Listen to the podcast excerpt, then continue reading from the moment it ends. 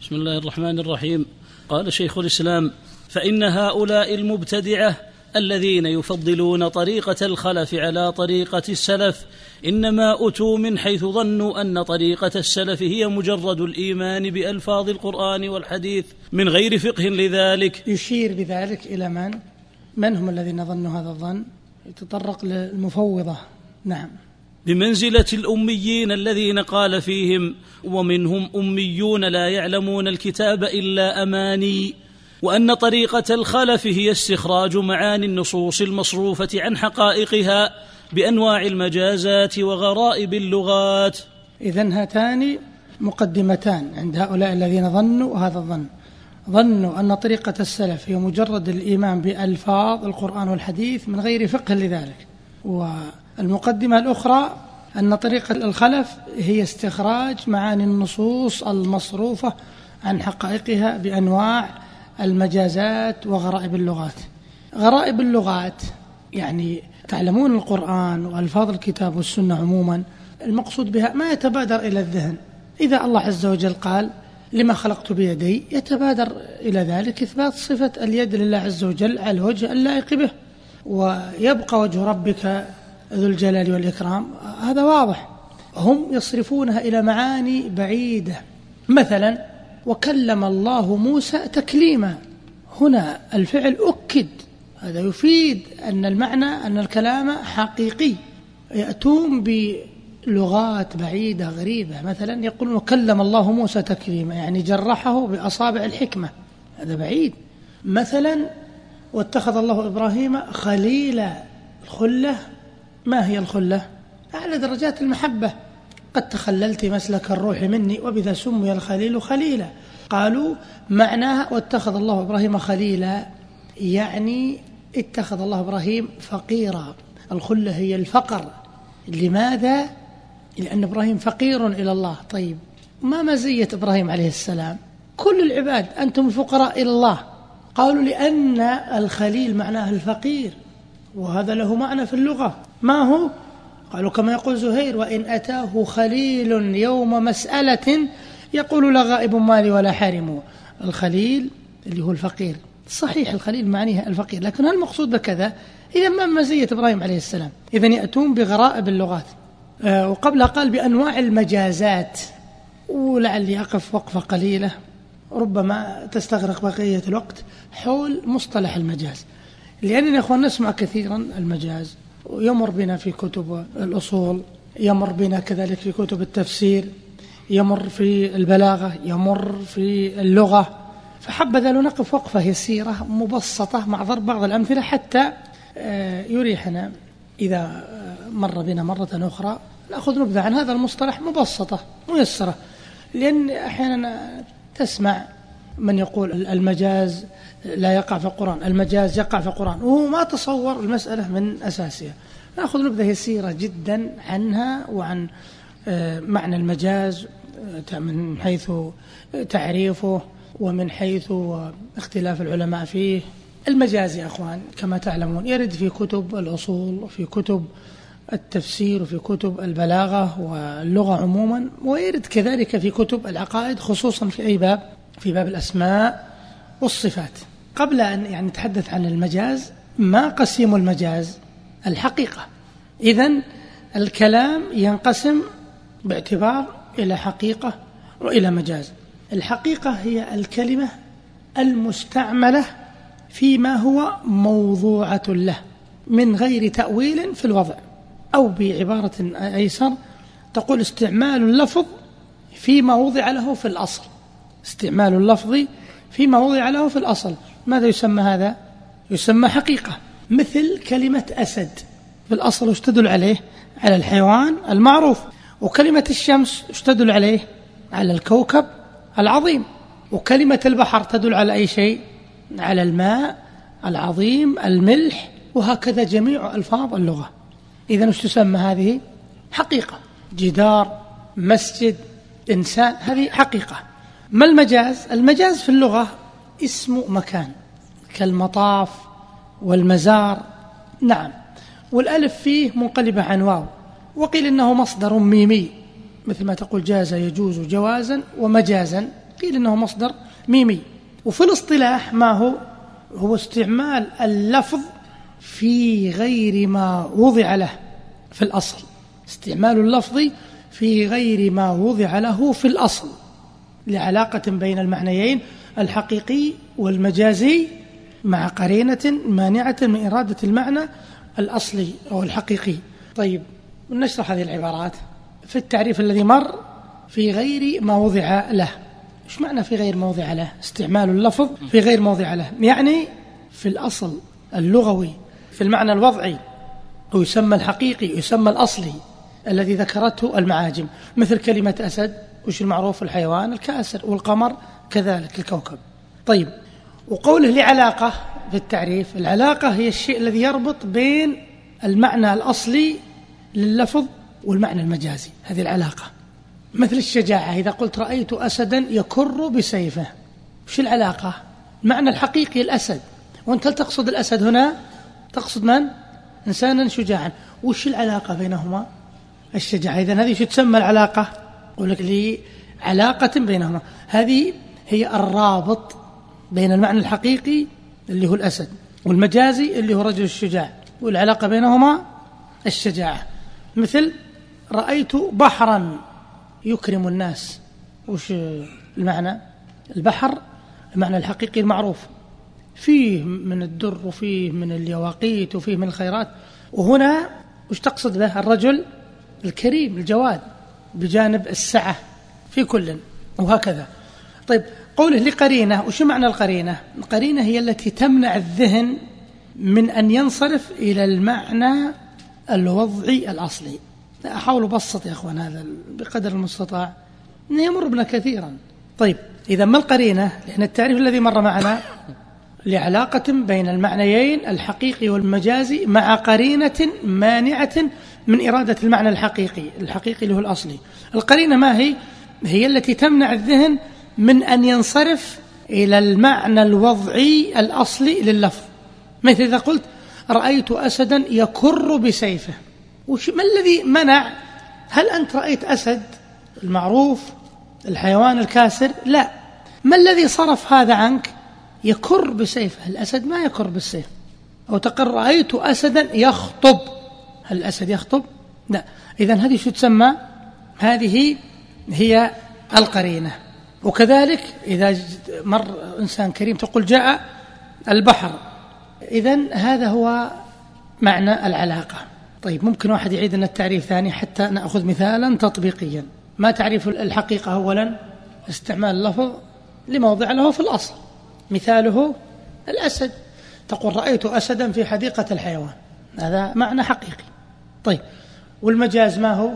استعمال اللفظ لغير ما وضع له في الأصل لعلاقة بين المعنيين الحقيقي والمجازي مع قرينة مانعة من إرادة المعنى الحقيقي. طيب نأخذ مثالا كلكم يحفظه. أهل المدينة لما استقبل النبي عليه الصلاة والسلام لما قدم من تبوك هو وأصحابه رددوا آه، نشيدا نحفظه منذ الصغر. ما هو؟ أول بيت منها. طلع البدر علينا من ثنيات الوداع. نأخذ هذا المثال. كلنا يحفظه. طيب نحن نتكلم عند من يقولون بالمجاز. طلع البدر علينا من ثنيات الوداع. من يقصدون بالبدر؟ النبي عليه الصلاة والسلام. أين المجاز في هذا البيت؟ البدر. يريدون بالبدر النبي عليه الصلاة والسلام. هل هذا استعمال حقيقي أو مجازي؟ هذا استعمال مجازي. لأن الاستعمال حقيقي للبدر ما البدر؟ الكوكب المعروف في السماء. إذا هنا المجاز. والعلاقة بين المعنيين الحقيقي والمجازي؟ شو العلاقة بين البدر والنبي عليه الصلاة والسلام؟ الحسن والإشراق فالبدر حسن مشرق والنبي عليه الصلاة والسلام إذا هذه العلاقة. ما القرينة المانعة من إرادة المعنى الحقيقي؟ المعنى الحقيقي ما هو؟ البدر الكوكب المعروف. ما العلاقة المانعة من ثنيات الوداع؟ وهي الجبيلات الصغيرة. هل البدر يمشي بين الجبيلات الصغيرة؟ لا. إنما هو النبي عليه الصلاة والسلام. إذا علم بذلك أن اللفظ أريد به مجازه أو حقيقته. أريد به مجازه هذا مثال. واضح؟ طيب أمثلة أخرى. مثل الشمس لها دلالتان. حقيقية وهي دلالة على الكوكب العظيم ومجازية وهي مثل الوجه المليح. طيب ثلاثة تشرق الدنيا ببهجتها شمس الضحى وأبو قابوس والقمر البحر له دلالتان. الحقيقية دلالة على الماء العظيم الملح. والمجازية الرجل الجواد اليد مثلا معروف في اللغة. ما هي؟ اليد الجارحة. تقول كتبت بيدي والأخرى مجازية بمعنى النعمة هذا معروف. له أياد علي سابغة أعد منها ولا أعددها. والمتنبي يقول وكم لسواد الليل عندك من يد؟ تخبر أن المانوية تكذب يعني من نعمة. واضح. كيف يفرق بين المجاز والحقيقة؟ يفرق بينهما بسياق الكلام وقرائن الأحوال. ولا يمكن أن يقال إن كلا الدلالتين الحقيقية والمجازية سواء بحيث إذا أطلق اللفظ دل عليهما معا. ما يمكن. تقول رأيت أسدا يخطب ما يمكن. تقول أريد أسدا حيوانا وأريد أسدا رجلا شجاعا. لا واحدة منهما. لما سمي المجاز بهذا الاسم؟ لأنه مأخوذ من قولهم جاز هذا الموضع إلى هذا الموضع. يعني إذا تخطاه. فالمجاز اسم للمكان الذي يجاز فيه كالمزار والمعاج وأشباههما. وحقيقته الانتقال من مكان إلى مكان. فجعل ذلك لنقل الألفاظ من محل إلى محل. كقولنا زيد أسد فإن زيدا إنسان والأسد هو ذلك الحيوان المعروف. وقد جزنا الإنسانية يعني تخطيناها وانتقلنا منها وعبرناها إلى أي شيء؟ إلى الأسدية لوصلة بينهما أي لعلاقة. وتلك الوصلة كما مرت ما هي هي الشجاعة. فهذا هو سبب تسمية المجاز بهذا الاسم. أما الحقيقة فهي من كلمة حق وهو الشيء الثابت ولعلك تشم رائحة التضاد بين هاتين الكلمتين. فالحقيقة ثبوت الشيء والمجاز تعديه. طيب سؤال هل كل مجاز له حقيقة؟ الجواب أن كل مجاز له حقيقة. إذا قلت رأيت أسدا يخطب وش حقيقة الأسد؟ الحيوان المعروف. لأنه لم يطلق عليه لفظ مجاز إلا لنقله عن حقيقة موضوعه وليس من ضرورة كل حقيقة أن يكون لها مجاز. هل الأصل في الكلام الحقيقة هو المجاز؟ الأصل الحقيقة ولا ينصرف عن حقيقته إلى مجازه إلا بقرينة. لو تقول رأيت أسدا كذا. إنسان يقول مررت بمدينة كذا ورأيت أسدا. وش الأصل؟ نقول الحيوان المعروف حقيقة. مسألة اختلاف العلماء في المجاز. اختلف العلماء في أصل وقوع المجاز وثبوته في اللغة والقرآن على ثلاثة أقوال. باختصار هي أولا أن المجاز واقع في اللغة والقرآن وهذا مذهب جماهير العلماء والمفسرين والأصوليين واللغويين والبلاغيين وغيرهم. بل حكى الإجماع على ذلك يحيى بن حمزة العلوي في كتابه الطراز. غير أن تلك الدعوة فيها توسع لوجود المخالف المعتبر. فيقول رحمه الله أجمع أهل التحقيق من علماء الدين والنظار من الأصوليين وعلماء البيان على جواز دخول المجاز في كلام الله وكلام الرسول صلى الله عليه وسلم في كلا نوعيها المفرد والمركب. ثم قال ويحكى الخلاف عن أبي بكر داود الأصبهاني. إذا القول الأول أن المجاز واقع في اللغة والقرآن. القول الثاني إنكار المجاز مطلقا في اللغة والقرآن. وقد ذهب إلى ذلك أبو إسحاق الإسفرايني وتبعه على ذلك شيخ الإسلام ابن تيمية وابن القيم رحمهم الله على أن لشيخ الإسلام كلام طويلا تارة يثبت وتارة ينفي لكن يعني على ما تتبعه بعض الباحثين أنه استقر عليه الأمر من خلال الاستقراء أن أنه رحمه الله استقر على نفيه إلى المجاز واستدلوا بذلك كما سيأتي أن ابن القيم رحمه الله تلميذه قد أخذ بذلك بقوة فقالوا ربما أنه الذي ينتهي إليه أمر ابن تيمية إلا له كلاما متشابها في المسألة الحقيقة. الثالث من هذه الأقوال أن المجاز واقع في اللغة دون القرآن. فقد ذهب إلى ذلك داود الظاهري وابنه محمد وابن القاص الشافعي وابن خويز منداد المالكي ومنذر بن سعيد البلوطي ومن المعاصرين الشيخ محمد الأمين الشنقيطي رحمة الله على الجميع. إذا هذه الأقوال في المجاز. ما هي باختصار؟ هناك من ينكر المجاز أول شيء المجاز هناك من يرى أنه واقع في اللغة والقرآن. ثانيا هناك من ينكره مطلقا. ثالثا هناك من يثبت وجوده في اللغة دون القرآن. حجة القائلين بمنعه بمنع المجاز. القائلون بمنع المجاز في اللغة والقرآن أو في القرآن وحده يحتجون على ذلك بحجج أولها قالوا أن كل مجاز كذب يجوز نفيه فيلزم على القول بأن في القرآن مجازا أن في القرآن ما يجوز نفيه. كما بين ذلك الشيخ الشنقيطي رحمه الله يقول وأوضح دليل على منعه في القرآن إجماع القائلين بالمجاز على أن كل مجاز يجوز نفيه ويكون نافيه صادقا في نفس الأمر. فنقول لمن يقول رأيت أسدا يرمي هذا كلام الشنقيطي في كتابه منع المجاز في المتعبد في المنزل للتعبد والإعجاز. يقول نقول لمن يقول رأيت أسدا يرمي ليس هو بأسد إنما هو رجل شجاع. يقول فيلزم على القول بأن في القرآن مجازا أن في القرآن ما يجوز نفيه ولا شك أنه لا يجوز نفي شيء من القرآن.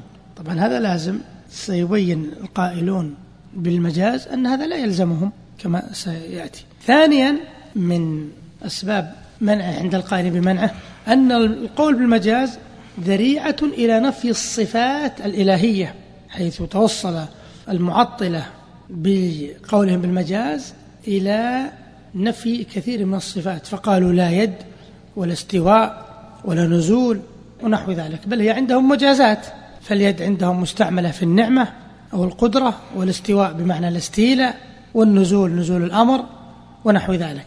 مع أن الحق أنها صفات حقيقية ثابتة لله عز وجل. ثالثا أن ادعاء أن الألفاظ هذا عند القائلين بالمنع أن الألفاظ كلها حقيقة والجزم بأن تقسيمها إلى حقيقة ومجاز تقسيم حادث لم تعرفه العرب. قالوا هذا تقسيم حادث كما أشار لذلك ابن تيمية. رابعا أن إطلاق المجاز في القرآن يفضي إلى وصف الله عز وجل بالمتجوز وذلك مما لم يرد الإذن به. أسماء الله كما تعلمون وصفاته توقيفية. إذن هذه خلاصة أقوال المانعين لوقوع المجاز.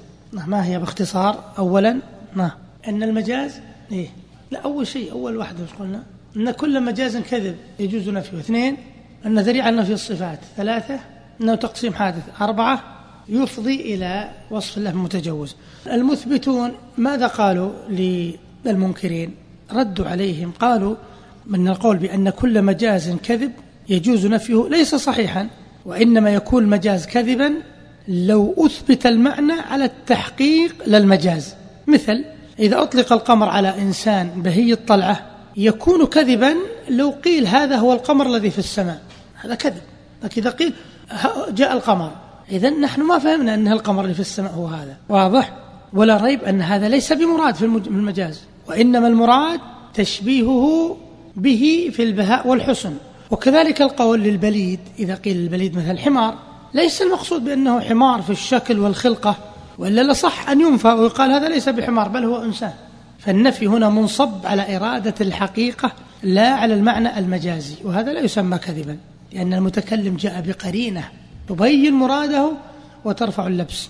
الثاني من أقوال المثبتين قالوا أن القول بأن المجاز ذريعة إلى نفي الصفات الإلهية وتأويلها ليس مسوغا لنفي المجاز لأن لا حجة لهؤلاء المعطلة فيما ذهبوا إليه وإنما هم أصحاب هوى.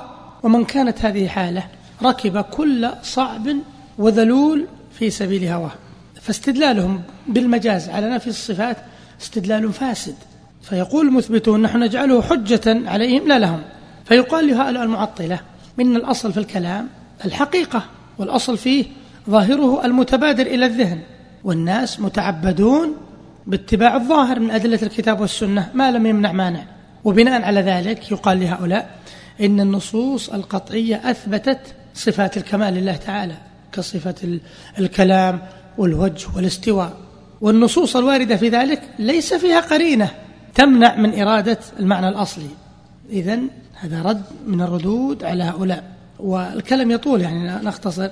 والقول بأن الألفاظ هذا الثالث كلها حقيقة وأن تقسيمها إلى حقيقة ومجاز تقسيم حادث لم تعرفه العرب في نظر صرح بذلك بعض العلماء مثل أبو زيد القرشي المتوفى سنة 170 للهجرة صرح بأن العرب تعرف هذا وبعضهم يسميه التوسع في الكلام أو السعة. ربما لا يسميه مجازا لكن كان يعرف بالتوسع أو السعة. وأيضا من الردود يعني اللي قالها المثبتون. قالوا أن القول بأن المجاز يفضي إلى وصف الله بالمتجوز لا يصح بل إن القول بهذا يفضي أيضا إلى تسمية الله عز وجل بالساجع والممثل لأن القرآن فيه سجع فيه تمثيل. إذا باختصار شديد يعني هذا الكلام عن المجاز وبعد أن وقفنا على شيء من أمر المجاز يتبين لنا أن أعظم الأسباب التي دعت إلى نفيه وإنكاره عند كثير من العلماء هو أن أهل التعطيل اتخذوه حجة لنفي الصفات.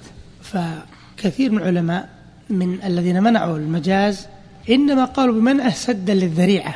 وإلا لو كان الأمر مجرد اصطلاح لغوي لا يترتب عليه خوض في مسائل الاعتقاد لهان الخطب ولما حصل فيه كبير اختلاف. يعني هذا خلاصة القول فيه. وابن تيمية رحمه الله له أقوال كثيرة جدا في هذا.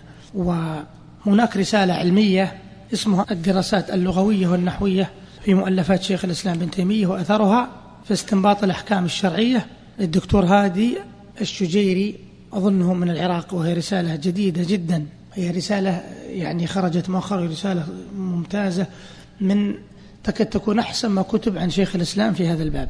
لباحث أظنه عراقي آه، اسمه الدراسات اللغوية والنحوية في مؤلفات شيخ الإسلام بن تيمية وأثرها في استنباط الأحكام الشرعية وقد تكلم عن هذه المسألة طويلا.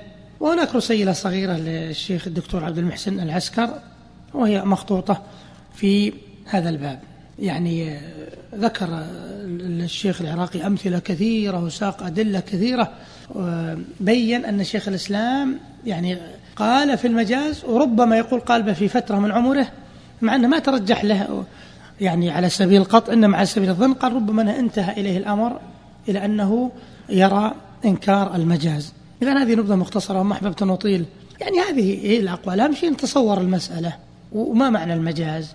وأخيرا يعني الكلام لعل تبين في الأخير أن. أنه لو كان المسألة مجرد بحث بحث لغوي أو بلاغي هان الخطب. لكن العلماء لما رأوه ذريعة لنفي الصفات قالوا بنفيه. والذين يثبتونه يثبت كثير من العلماء بل الجماهير يعني يرون إن انه إنه واقع. ولو المجال واسع كان نضرب أمثلة. يرد على هؤلاء المعطلة. إن هذه مثل وكلم الله موسى تكليما على سبيل المثال هذه ما المجاز فيها؟ الكلام حقيقة كما ذكر أبو جعفر النحاس. لأن الكلام إذا أكد خلاص انصرف إلى حقيقته. وكلم الله موسى تكليما يراد بحقيقته. ولما خلقت بيدي حقيقة. لا يجوز أن يصرف إلى القدرة ولا إلى ال ال ال الإرادة ولا إلى النعمة. نعم. كمثال واسأل القرية رعاك الله. نعم. توجيهه. ومثل هذه يعني اسأل يعني آيات كثيرة مثل هذه. نعم. ممكن إن شاء الله لعله يمر بنا شيء من هذا. في أمثلة كثيرة غير هذه لكن نحب أنا أحببت نفصل نخصص لها يوم نفصل فيه نعم. ما يجوز عليه. ما, ما يلزم أنه كل عبارة يأتي مثل هالعبارات ما يجوز عليه مثل ما يجوز عليه مثل إثبات صفة اليد ما يمتنع عليه مثل الولد. لا يوجب على نفسه في غير الصفات. مثل كتب ربكم على نفسه الرحمة. فهذا الظن الفاسد أوجب تلك المقالة التي مضمونها نبذ الإسلام وراء الظهر. ما يقصد بهذه المقالة؟ طريقة السلف أسلم وطريقة الخلف أعلم وأحكم. نعم. يعني مضمونها يعني فحواها نبذ الإسلام وراء الظهر.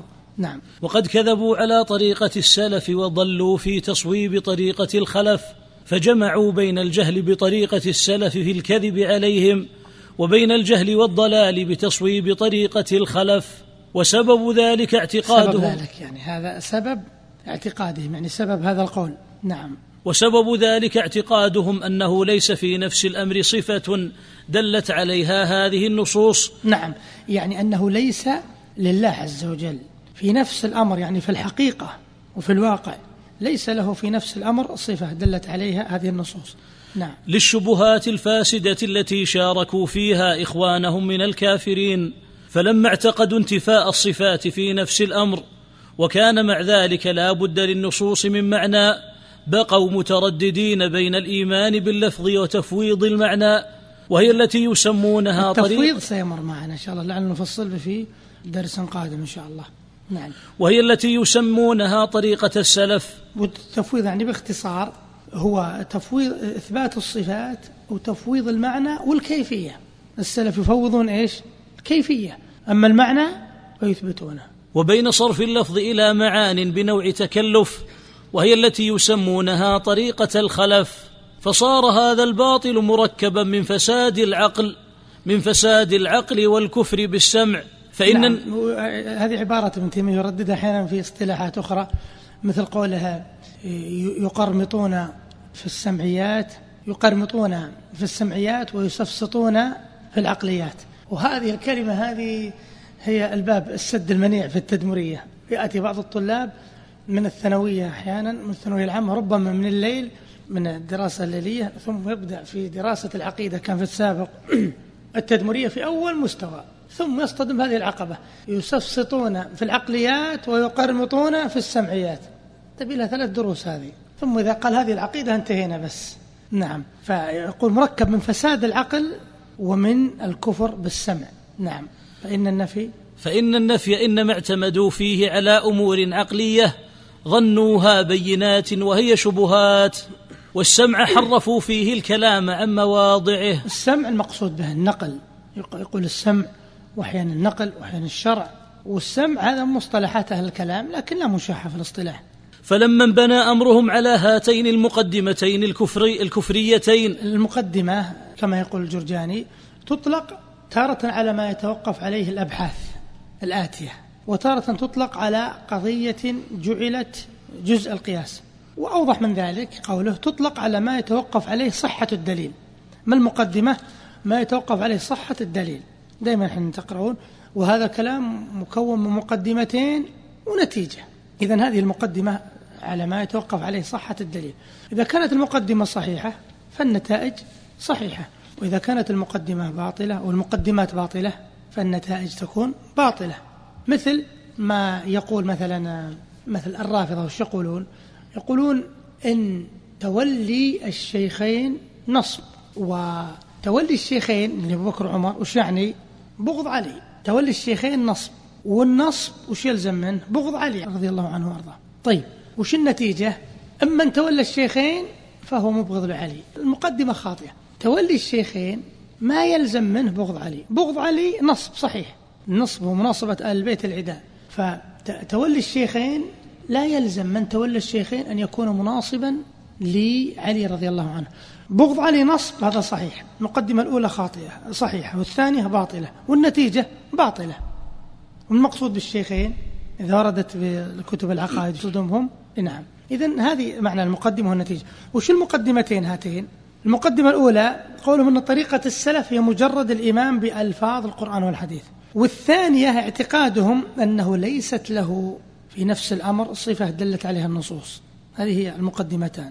أو ممكن تكون المقدمة الثانية اعتقاد أن طريقة الخلف هي استخراج معاني النصوص المصروفة عن حقائقها. قالوا لأن الله عز وجل أراد أن يمتحننا بأن نعمل عقولنا وأن نتعبها وأن نكدها حتى نستخرج هذه المعاني اللي عجز عنها السلف. ليس بصحيح هذه المقدمة باطلة. نعم. فلما انبنى أمرهم على هاتين المقدمتين الكفريتين كانت النتيجة استجهال السابقين الأولين واستبلاههم. واعتقاد يعني وصفهم بالبلة وبالجهل. نعم. واعتقاد أنهم كانوا قوما أميين بمنزلة الصالحين من العامة. نعم هذا يعني قلة الأدب مع السلف ومع الصحابة. هم أعلم الأمة أعلم الناس. أبو بكر وعمر وعثمان وعلي وغيرهم رضي الله عنهم وأرضاهم يقول هؤلاء بمنزلة السذج والصالح ومنزلة الصالحين من العامة ليس عندهم علم. وسيأتينا كلام ابن تيمية أنه يقول لو جمعت حكمة الأمم ما أتت إلى شيء من حكمتهم. سيأتينا إن شاء الله كلام التنوي عنهم في الدرس الآتي. نعم.